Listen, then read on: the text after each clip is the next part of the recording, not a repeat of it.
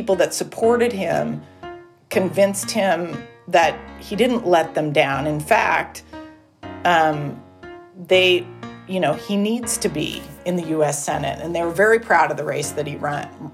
Their hard fought campaign and their ability to move beyond it became a part of both of their brands. I think that like the verdict was in a long time ago. It's fantastic. It drives up turnout.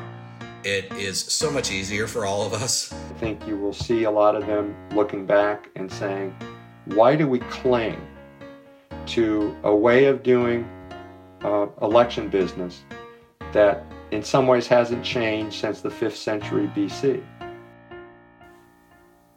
Election night in January 1996 ended quickly and unexpectedly. Going into the evening, both campaigns and many observers expected Oregon Senate President Gordon Smith, the Republican nominee, to beat Congressman Ron Wyden, the Democratic candidate. It didn't turn out that way, and Ron Wyden became the newest U.S. Senator from the state of Oregon, beating Gordon Smith in a very close race 47.78% to 46.26%. Since it was a special election to fill the seat vacated by the resignation of Bob Packwood, it was the only race on the ballot. That led to a quick ballot count and a call of the race by the media and others. For Oregon Secretary of State Phil Keisling, the outcome was less important than his bigger goal to demonstrate that an all vote by mail election was feasible for every election in the state. I'm Kevin Curry, and on this fourth and final episode of the first season, we revisit the moment that Gordon Smith grapples with another opportunity to pursue a seat in the U.S. Senate. His decision leads to an unlikely partnership. Phil Keisling continues his efforts to make every Oregon election vote by mail, and we reflect on what vote by mail has meant for Oregon over the past 25 years. The day after Election Day dawned early for the Gordon Smith campaign.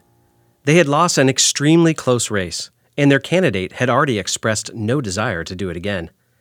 Lori Hardwick, finance director for the Smith campaign, and Dan Levy, the campaign manager, described the day after and the unique opportunity Gordon Smith found himself presented with.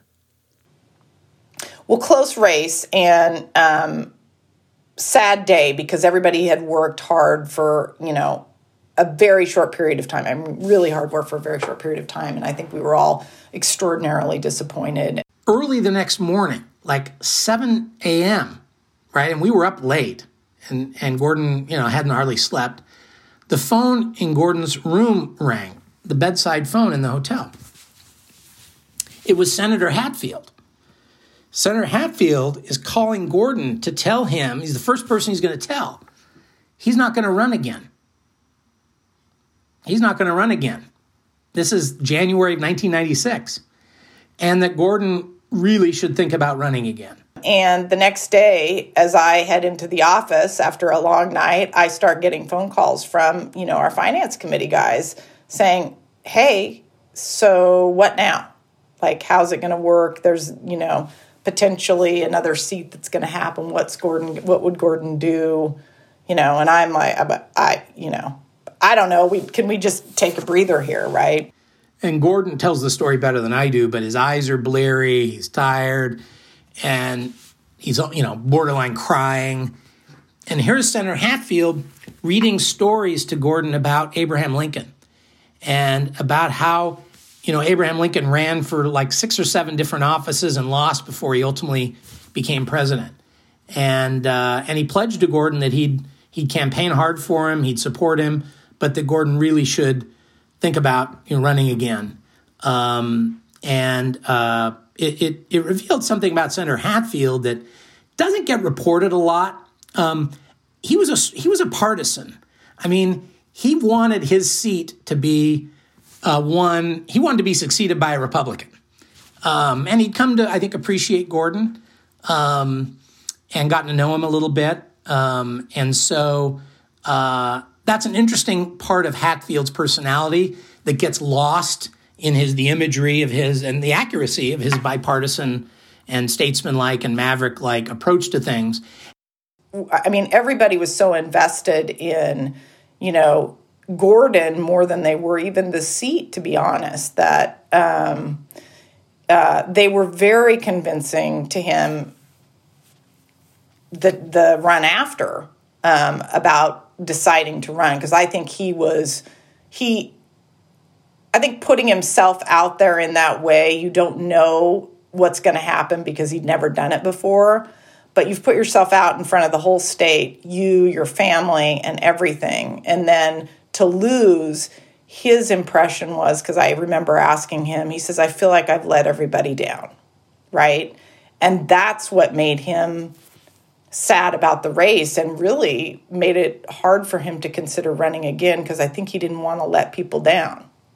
But I think um, people that supported him convinced him that he didn't let them down. In fact, um, they, you know, he needs to be in the U.S. Senate, and they were very proud of the race that he ran, ran and um, proud to have been associated with him. And so I think that helped uh, him end up making a decision to run again for the U.S. Senate and then eventually win. As the Oregon Senate president, there was no time to rest for Gordon Smith and his staff. Following his call from Senator Hatfield, Smith and his team had to go to the state capitol in Salem to gavel in a one day special session. If Gordon Smith was going to take advantage of the advanced notice from Hatfield, he would need to make his decision relatively quickly.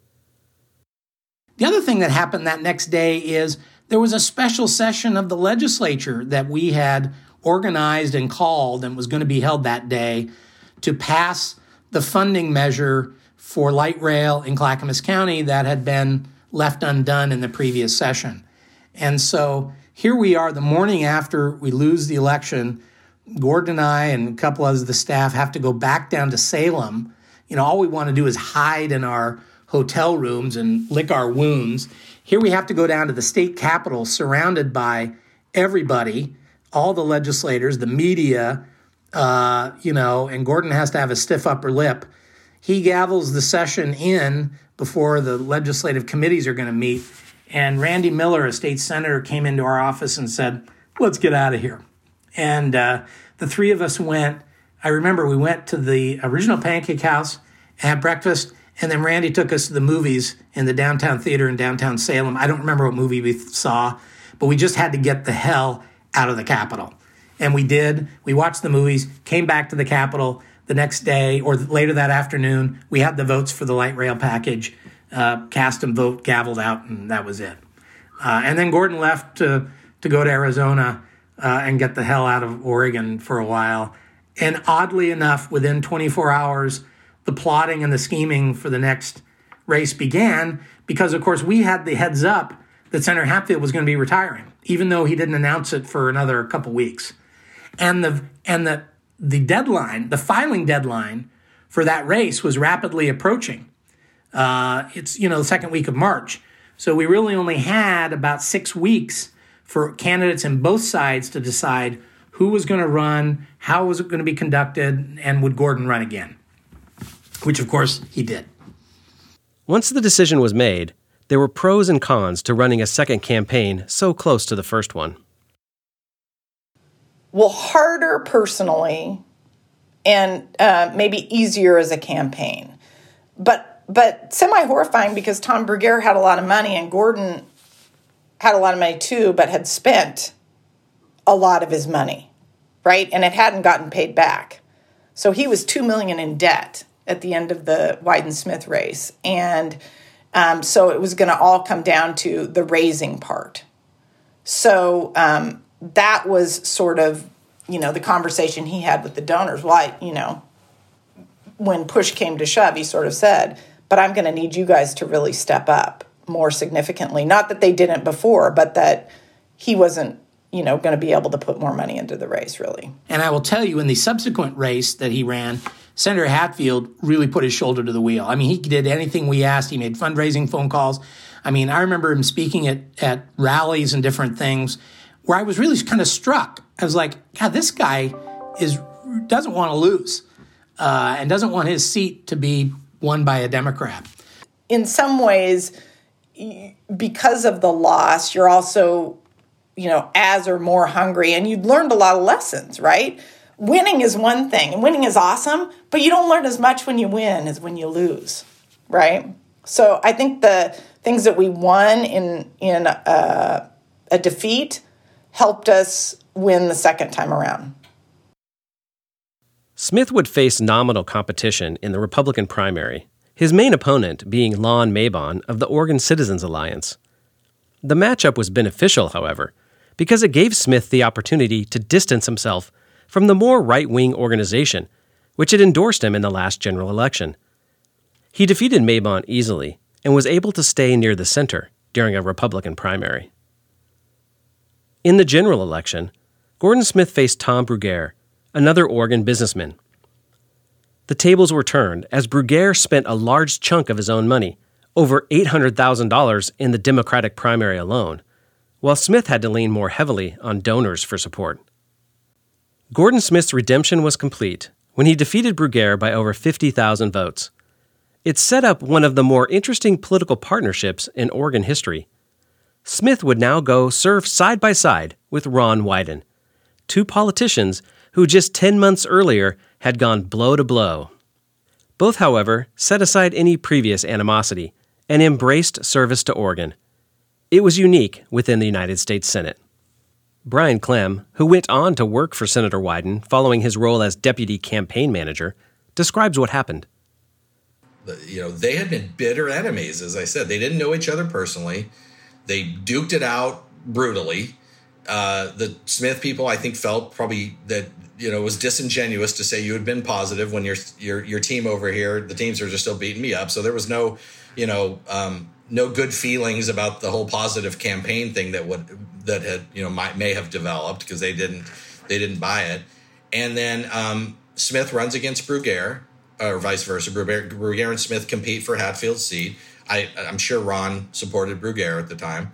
And so then we get to but Gordon won, and now they're serving together. And authentically, they just literally broke bread together at a meal and just buried the hatchet. Like I, no one's ever said what what that healing process was like. Did they go at each other for a while and needle each other? All we know as staff is they came out of it, and he's like, he is a great guy, and we can work with him. Dan Levy and Lori Hardwick from the Smith campaign both recognized the unique nature of the relationship for both the senators and for Oregon.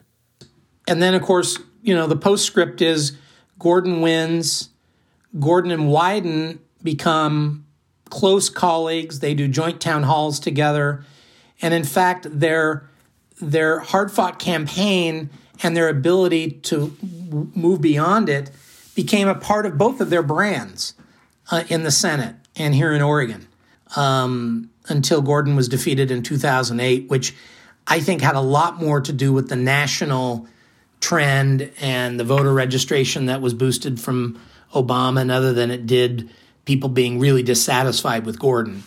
Um, and I think that kind of ended the the idea that Oregon was a swing state. I think if if there was ever a sense that Oregon was a swing state, that ended in 2008 when when uh, it probably ended sooner than that, but for certainly in 2008 with with Gordon's loss to to Merkley.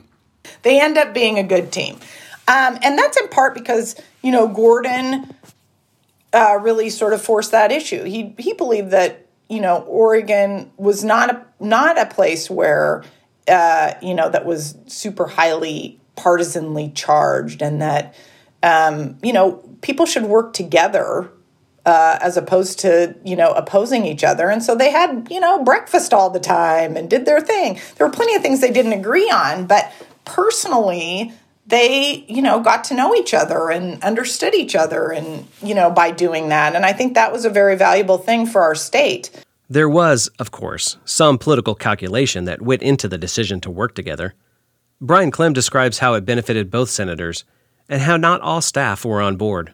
And frankly, it was in Gordon's interest, I think, probably initially more than Ron's, because Oregon's a blue state. So to get that that credibility from Ron after having lost to Ron was helpful.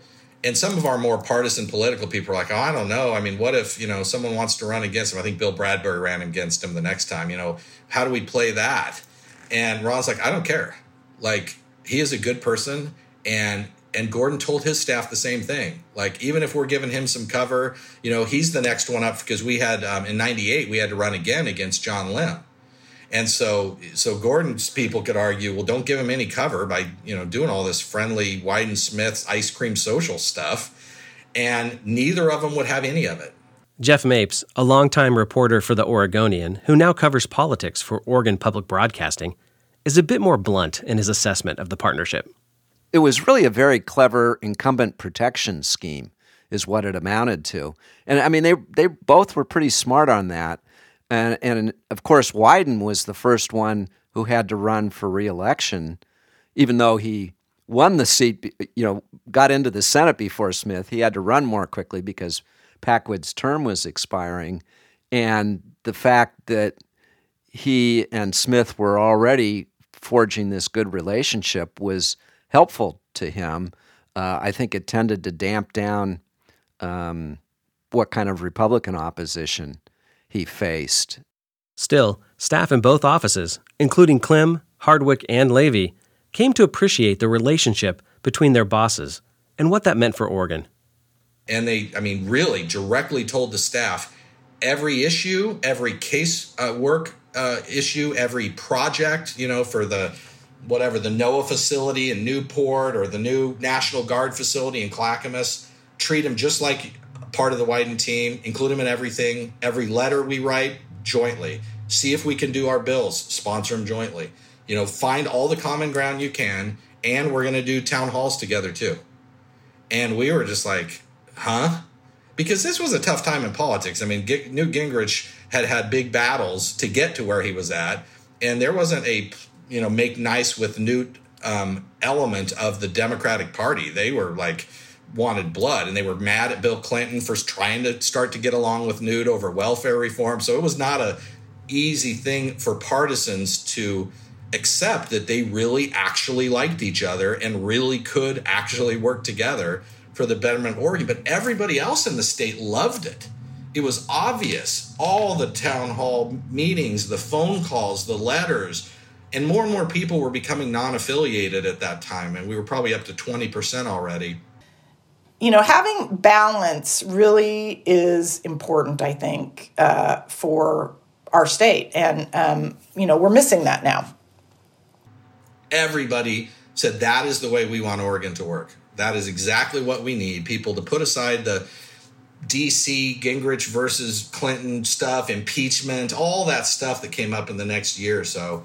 They stuck it out through all of that you know, and of course they had differences, and I'm sure that Gordon probably had to endorse Lim and and Ron probably endorsed Bradbury, but we didn't put in great efforts, I don't think, on either of the two sides politically. And, you know, and they had a true, authentic, genuine service to Oregon ethic that um, we absolutely need to, to learn how to get back to. Oregon was very well served during that period where you had an urban senator, a rural senator, a Democrat, a Republican. So no matter which party was in the White House, um, so Bush wins in 2000, and having Gordon, you know, be a, a Republican senator during a, a, Republican presidential administration was valuable to the state, just as it is when Clinton was president, having Wyden in the Senate. So Oregon had its bases covered, um, and uh, and and they worked really well together.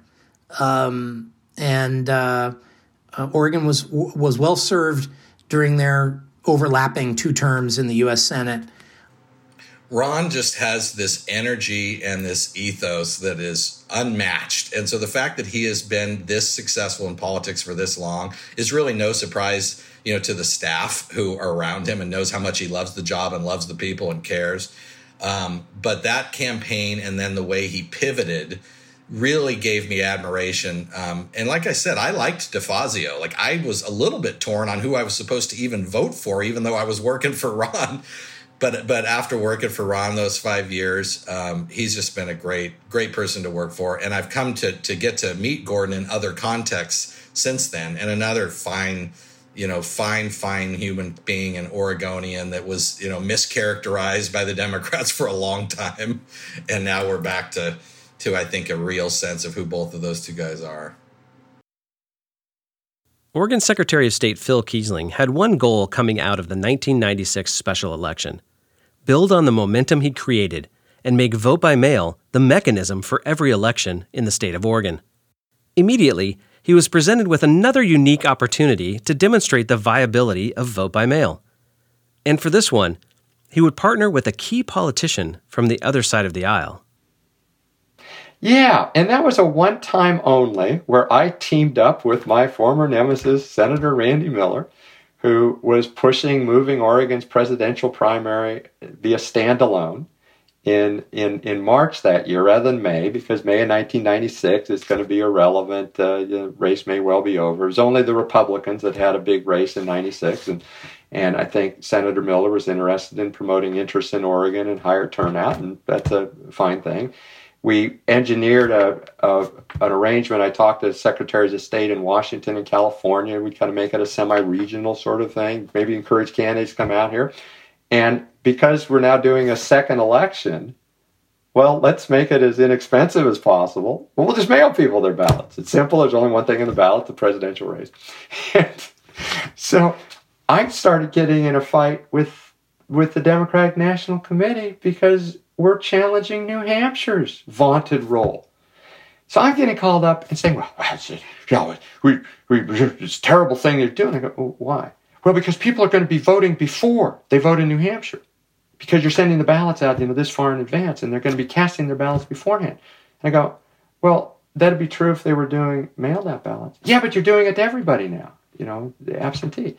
And so they didn't like it. The Republicans candidates didn't know what to do with it because they were also no you got to concentrate on new hampshire not not oregon. I think bob dole was the only candidate that came out here okay and spent half a day ran no tv ads okay. Uh, he might have ended up winning. We had a 56% turnout if i remember correctly in that republican presidential primary. We actually beat new hampshire okay no one paid any attention because it was such a weird thing. And and it was a one time only. It required money from the legislature to, to reimburse the counties for holding this uh, particular special election. Any good feelings coming from the success of the 1996 special election and the 1996 Oregon presidential primary didn't last long. As Phil Keisling geared up to take another run at expanding vote by mail during the 1997 Oregon legislative session, the fate of any such effort was made clear. Uh, so, losing that election, hard fought, um, uh, it was a harbinger of what happened in the in the fall of '96 when Clinton, you know, beats Bob Dole very handily, um, as you recall. Um, uh, that uh, going into the 1997 session, it was made very clear, very explicitly, in a very friendly way, by people like Senate President Brady Adams. No way, no how, no way in hell is this bill ever going to see the light of day. And Phil, you can push and push and push for it. Ain't gonna happen. Randy Miller at this time is saying things to the effect of, well, you know, higher turnout isn't the end all be all. You know, Saddam Hussein just got reelected in Iraq with 99% turnout, you know. And I'm just going, wow. how, how many 180 degree turns can you make on a particular issue that you champion for more than a decade? And literally every Republican who, a senator who had voted for this bill in, uh, uh, in, in 90, uh, 5 turned tail. And the fight in 97 came down to the Senate and, uh, and a concurrence vote with House amendments after it got out. And um, it, uh, and it was Randy Miller, who was the then the majority leader, who just really worked hard to make sure that people who had told us they were supporting of the idea voting no on a procedural motion and I think we lost it by two votes. We did get some Republican support for it. I think Tom Hart, people like Tom Hartung, um, uh, Washington County, and a few others. You can go back and, and and find the bill, but we, you know, we we did everything we could to to dislodge it from uh, from committee, and uh, and said we, we got it through the House, but then we could not get it through the Senate. And um, uh, and by this time, Kitzhaber is supporting it um, and hoping to get it through, but we just weren't able to pull it off, and that's why we had to then go to an initiative effort. To meet their long held goal of making vote by mail permanent for all Oregon elections, the county clerks across Oregon teamed up with Phil Keisling to utilize another unique governing tool the ballot initiative. In Oregon, anyone with a public policy idea can put that idea up for a vote by collecting a certain number of signatures. This is the route the clerks and Keisling would take to give Oregonians the choice of permanent vote by mail. It's a move veteran political reporter Jeff Mapes said was a good one.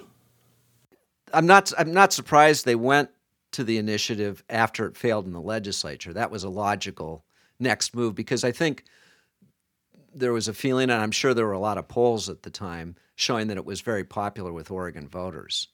Uh, I think from the start, Oregonians just seemed to really like it. Uh, I've I've never seen any poll that indicates um, you know any real high level of opposition to it. Despite the popularity of vote by mail, the clerks and their supporters would still need to collect enough signatures to put it on the ballot. Regardless of the issue being promoted, that's no easy feat, which is something Phil Keisling and the clerks soon found out.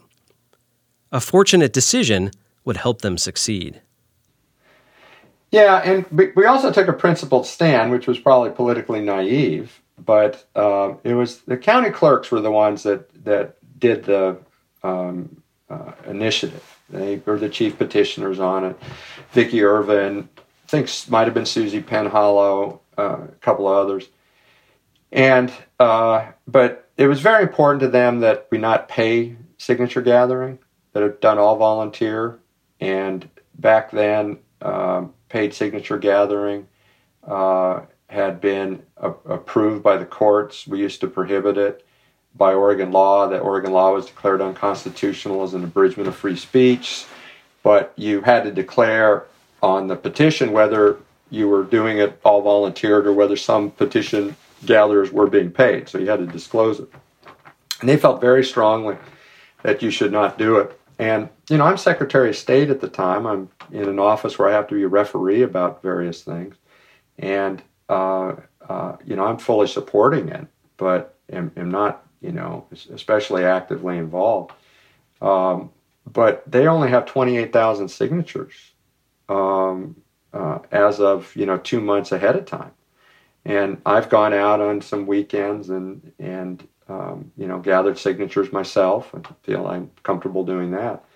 But uh, they need hundred thousand signatures uh, to do it, and um, you know a number of us talked again on on our own time, and um, decide that no, we're not going to switch gears and, and pay. But what can we do? And um, uh, I give a lot of credit to uh, uh, two people, Liz Kaufman, who's still a long time, uh, still a campaign consultant, I think. Um, um, and we had, uh, gosh, she had a fierce disagreement with me about some other issues. Um, uh, said some things publicly that were less than less than friendly, but she loved vote by mail, and uh, said she'd like to help. And then Jeremy Wright was the young man she suggested that we bring in to help. And the idea was let's just mail the petitions to registered voters who have been voting with absentee ballots and saying to them, don't you wish that you could do it for every election? Those bad Oregon legislators won't let you we need to put this on the ballot. And we started finding that if we chose carefully demographics and geography, we were getting a very good return rate to the point that it was costing about a half to a third of what we would be paying if we were hiring people to do signature gathering. And we ran these experiments and tests, and started just doubling and quadrupling down on the successful uh, test runs. And then someone suggested, well, why don't we put a contribution envelope in in these so people could help the campaign by giving five or twenty dollars um, or more. And suddenly we're finding that when you count up the contributions, it's practically paying for itself. We'll keep doing it. We also got a lot of support from editorial boards uh, saying, you know, this is an all volunteer effort. Um, this is a good thing. Here's how to get your petition. And um, uh, and in the last 60 days of the campaign, we ended up uh, getting more than enough signatures to get it on the ballot. And when it then finally gets to the ballot, it ends up passing, I think, 69 to 31 percent in all 36 counties. And Democrats, Republicans, and none of the above all enthusiastically supportive of it. And um, and the effective date, of course, is the 2000 election, um, uh, as being the first time we'll hold every election that way. 25 years after the historic 1996 U.S. Senate special election in Oregon, which was the first time a federal election was conducted entirely via mail ballots, Oregon and other states who have adopted the approach have improved it and made it an efficient way to conduct elections. Still, as the 2020 presidential election demonstrated, the misinformation and outright false claims about vote by mail persist. Jeff Mapes and Phil Keisling provide their observations of vote by mail today. Well, you know, I think it's really proved its value, to be honest with you. Uh, Oregon consistently has a very high turnout. We had, generally speaking, we had high turnout related to the other states, but um, I think particularly it makes a difference in elections that may not normally be as high turnout. So I think it produces more turnout then, which is a good thing. I think it's turned out to be a very reliable and safe form of voting. But it has forced this issue to the forefront, along with all of the misinformation, confusion, myths, misunderstandings that come with it that were part of the battle 25, 30, 40 years ago. Um, it's is fascinating to see the role reversals because it was a Republican idea where it was introduced here in Oregon and championed by Republicans over the opposition of Democrats. I spent more time as Secretary of State fighting Democrats on this issue than I, I felt I did as Republicans, or maybe equal measure.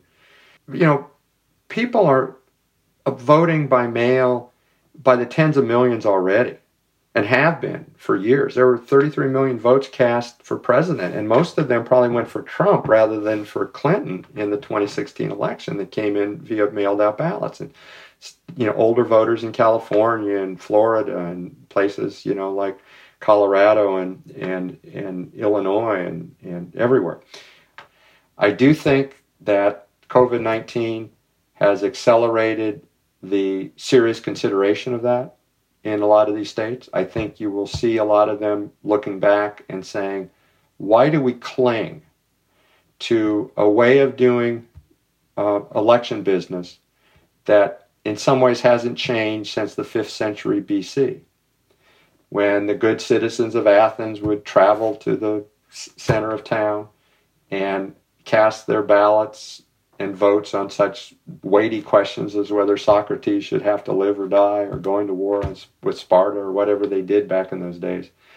But why we haven't, in a sense, revisited that, that the business model, as it were, of that most basic of transactions in a small d democratic society.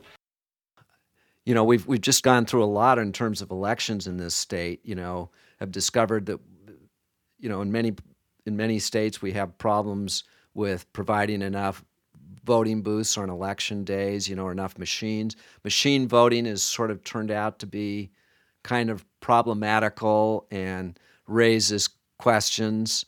Um, and and but the one thing about vote by mail is that the the states that have done it for many years have continued to uh, to improve and and find new ways to do it.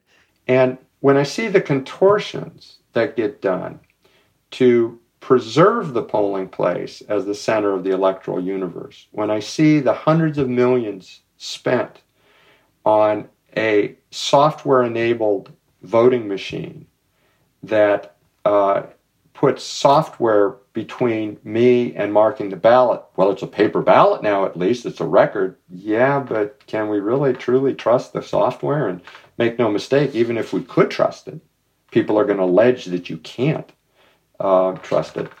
Um, and the, the billions that have been wasted on going down that particular rabbit hole of these electronic voting machines because, by gosh, we have to preserve the polling place and we have to get rid of hanging chads. Isn't there a better way to do things? Haven't we learned, even though COVID 19 was not the teacher we wanted, but haven't we learned that uh, just because we've done something a certain way for years, decades, even centuries, doesn't mean we always have to do it that way if there's a better approach.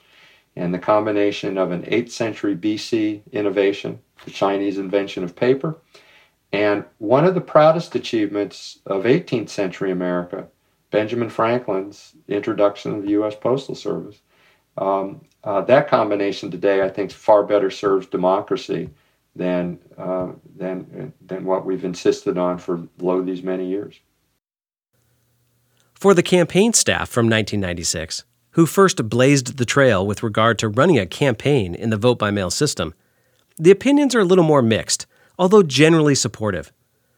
Former Wyden staffer and current state representative, Brian Clem, is an enthusiastic supporter. I think that like the verdict was in a long time ago. It's fantastic. It drives up turnout.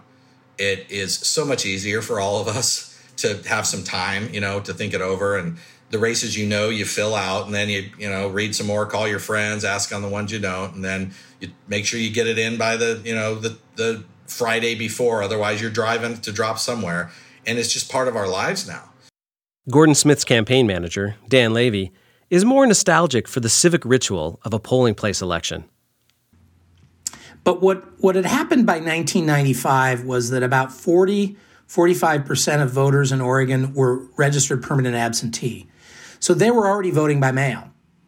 So at that point, you could vote by mail if you chose and through permanent absentee, or you could vote at the ballot box uh, at the polling place, you know, if you if you preferred. Personally, I liked that system. I think it gave those that needed or wanted to vote at home the convenience of doing that, and those that preferred the polling place the ability to do that. Mm, I was sort of an opponent of vote by mail not because I viewed it as uh, susceptible to fraud so much um, as I did. I, I, I, I prefer the civic ritual of people voting on the same day. I prefer people not having the influence of a family member over their shoulder or in the same room. Um, I think people should be able to vote in the privacy uh, of their polling place and be able to lie to everybody, including their spouse and family members who they vote for. So that was kind of my sense of it then. It's been it's been improved and perfected over the years in Oregon. For Lori Hardwick, who helped Gordon Smith raise millions of dollars for the 1996 elections, the cost remains a concern, although she still believes it's been good for participation. And it's more expensive, far more expensive, so it's not good for campaign finance reform. But I do think vote by mail is good for um, you know voter participation. I mean, even even when you know, we have the high voter turnout that we had in this particular election um, across the country, right? Um, even when you have high voter turnout, there's so many people in our country and our state that don't vote at all, right? Having they might be registered, whatever, they just don't participate in elections. And so the more ability people have to do that, the better off, you know, I think that they are. And, um, you know, you have to just know what vote by mail is and what the system is and work your way through it just like everybody else. But there's no doubt it costs more money. Brian Clem, who went from running campaigns under vote by mail to being a candidate in them, recognizes the additional challenges it presents, but he's still a fan. And so I I love it you know and i've had to now being a legislator i've had to run under it every single time. And yeah it means there's a couple different election days. There's that third of people who vote right when they get it. Then they kind of the procrastinators and me who wait till the end. And then the bunch that votes at the end. And so you're kind of timing your messaging and your gotv to two different election days as oregonians have voted under this system their behavior has changed as well this requires election officials to change their approach to ballot collection. Today in Oregon, the ballot drop box has become one of the most important mechanisms in the process. Levy, Hardwick, and Keisling discuss what they've observed about this changing behavior by voters. And until this year, the trend has been over the last 20 years, 25 years in Oregon, people are holding their ballots longer and longer. Um, and so you're getting about 50% of the ballots returned, you know, from Friday to Tuesday through these drop boxes. So you're not really voting by mail anyway. Um, you're voting at home, right? But you're not voting by mail. I do wish, and I do think in some cases, vote by mail isn't uh, great because you don't really get a full view of the candidates prior to casting your ballot. So it ends up being the highly partisan people who cast ballots early, I think, and then later the more undecided and middle of the road people um, that are casting ballots at the end. But and Oregonians, I think, have learned to wait a little bit to see how the race shakes out because sometimes things will happen in a race and you've already voted. Uh, it's much better to just put a lot more drop sites up. And back in that 96 election, I think we had 70 across the state, five of them in Multnomah County, the most populous. Today we have over 300 because we've learned over the years that more drop sites are very inexpensive, very easy, very accessible. Why not make that return infrastructure as robust as you can? I think we can still do even better. Um, but uh, uh, that was a, a, key part of the campaign as well, because if people are getting into Friday, Saturday, Sunday, Monday, worried about can I get it back in time if I mail it, well, there you have options other than the mail. And it's to the point now that today most people actually use a Dropbox and take their ballot back in person. And it's why I don't use the term vote by mail anymore. Because if you call our system an all vote by mail or a universal vote by mail, you're actually wrong because most people are, quote, voting, unquote, in person. They're taking their ballots back to a drop site or to an election office. And it's true in Colorado, Washington, and other states as well. So vote at home is a just more accurate term because that is literally what people do. They mark their ballots typically around kitchen and dining room tables, often with the, their kids with them if they have kids or other family members. And as I've said to people, it may have people may miss the ritual of traipsing to the polls, hoping that there's clear, bright autumn skies and crunch of leaves as opposed to rainy, soggy, windy, you know, muddy muck. Um, but they've created new rituals around, you know, often teaching their kids or, or working with other family members or friends and partners to sit around the table and discuss things, go to the internet, look things up, and and and cast a more informed vote. But uh, we were definitely flying into uncharted territory in 1995, 96 during a holiday season, deciding that yeah, we're going to mail, I think, close to two million ballots out to people, and uh, and uh, have them vote in a way that didn't have any polling places. The opportunity for fraud is an argument that vote by mail opponents continue to use. This despite overwhelming evidence that it is remarkably safe. Oregon's experience over the past 25 years is evidence of this. Dan Levy notes why security is good in a vote by mail system. If you study vote by mail closely, and I have, um, you know, the security is on the intake when you send your ballot in. There's not a lot of security on the outbound mail. That's how, you know, people create, well, there have been a bunch of ballots all sent to so and so's home. Or the joke I used to make of the fraternity house phone room. You know, this is before people had cell phones, right? The tele- it's like a telephone booth filled with a bunch of ballots of people who've moved and left and all that.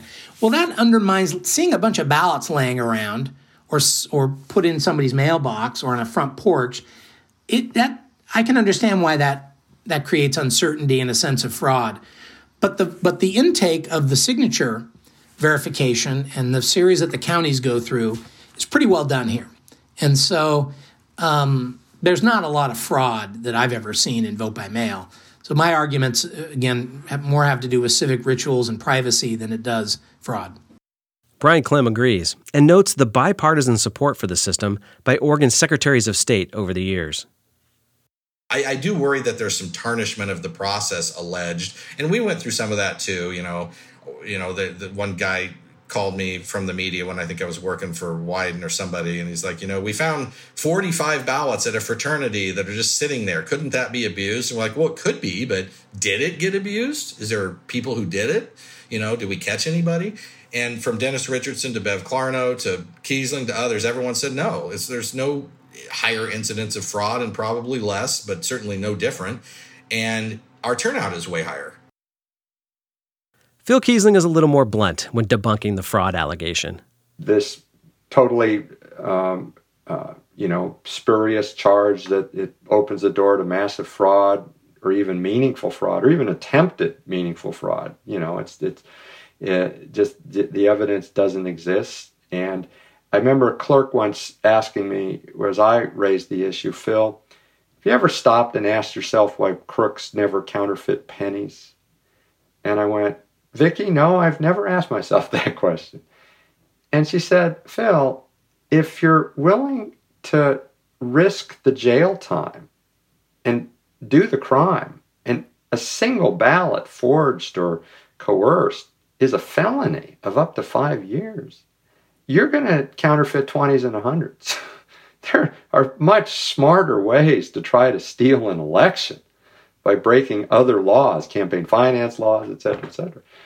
And that has stuck with me because, yeah, there have been cases where people have tested the system and, and deliberately committed fraud. I put a couple of them in jail during the 90s, including a county commissioner. Or I didn't put them in jail, but we prosecuted the case and, and they were sentenced. Oregonians are strong supporters of their system of voting. The state's success with the process has proven Phil Keisling's early and vociferous support for it. That's why he's befuddled by its lack of support in more places.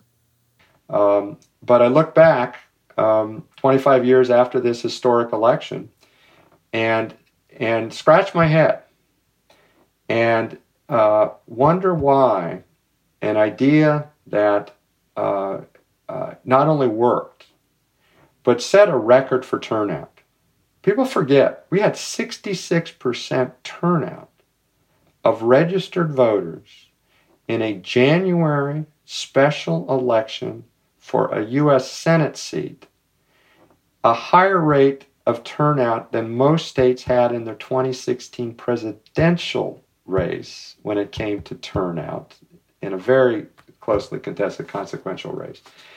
And yet, 25 years after this election, um, the vast majority of, of states won't even allow local governments who would prefer to run an election this way to run an election this way, much less major elections like primaries and, and generals. Oregon political reporter Jeff Mapes sees it as the perfect system for today's society. You know, we we're we're just to that sort of 24-hour convenience society, and, and I think that just fits how people live today. And Brian Clem was happy the system had such strong support and became entrenched when the 2020 general election was faced with the voting challenges presented by the pandemic. But for government, for, for government and democracy, I think it's great and it was really great in covid times to already be set up and no one's debating whether it's you know fraudulent or not in oregon because we've been doing it so long that if it had been it, that would have already come out Phil Keisling also cannot comprehend the outright attempts to prevent the use of a process that has seen such overwhelming support. And it's it's sad to me um, that not that not every state is doing it. That was not going to ever be possible. You're not weren't going to happen that way. You were going to have states that were still going to use the polling place vote system. But it's sad to me that we have failed to do some of the most basic commonsensical things to make it as smooth as possible. We have states that uh, refuse to uh, uh, let county clerks mail out applications to people to try to get them to use this channel rather than show up at the polls and put more pressure on it. We have lawsuits challenging county election officials who want to simply put up secure drop boxes. No, you can't do that. We don't want that. We, we want to force people to have to mail it back. At the same time that, you know, the Postal Service is being a- attacked and, and defunded one of the most simplest things we could do, but most states currently prohibit it. Let people take their mailed out ballot back to a polling place. Polling place is open. I got my mail ballot. It's Monday or Tuesday. I'm worried about mailing it back. Waited too long, whatever. Like the ritual, I just take it back to my polling place. States like Ohio, just North Carolina, Georgia, they don't they don't allow it. It makes no sense. So that's what's sad to me is that we're we're not allowing uh, in these unprecedented times common sense and, and, and, and the judgment of election officials to prevail. We're still letting what the politicians think will be good for them. And um, uh, uh, now things can still change. The National Vote at Home Institute, which I helped found and I'm chair of the board currently, we're pushing for those kinds of common sense changes. Um, and uh, I think we still have progress that we can make. After his stint as Secretary of State, Phil Keisling went on to become director of the Center for Public Service at the Mark O. Hatfield School of Government at Portland State University.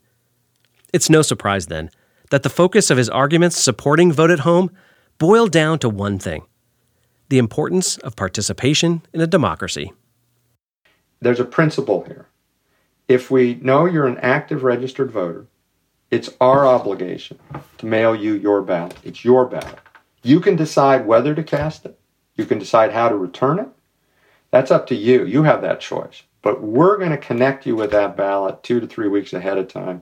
And that's going to be automatic because you're entitled to it.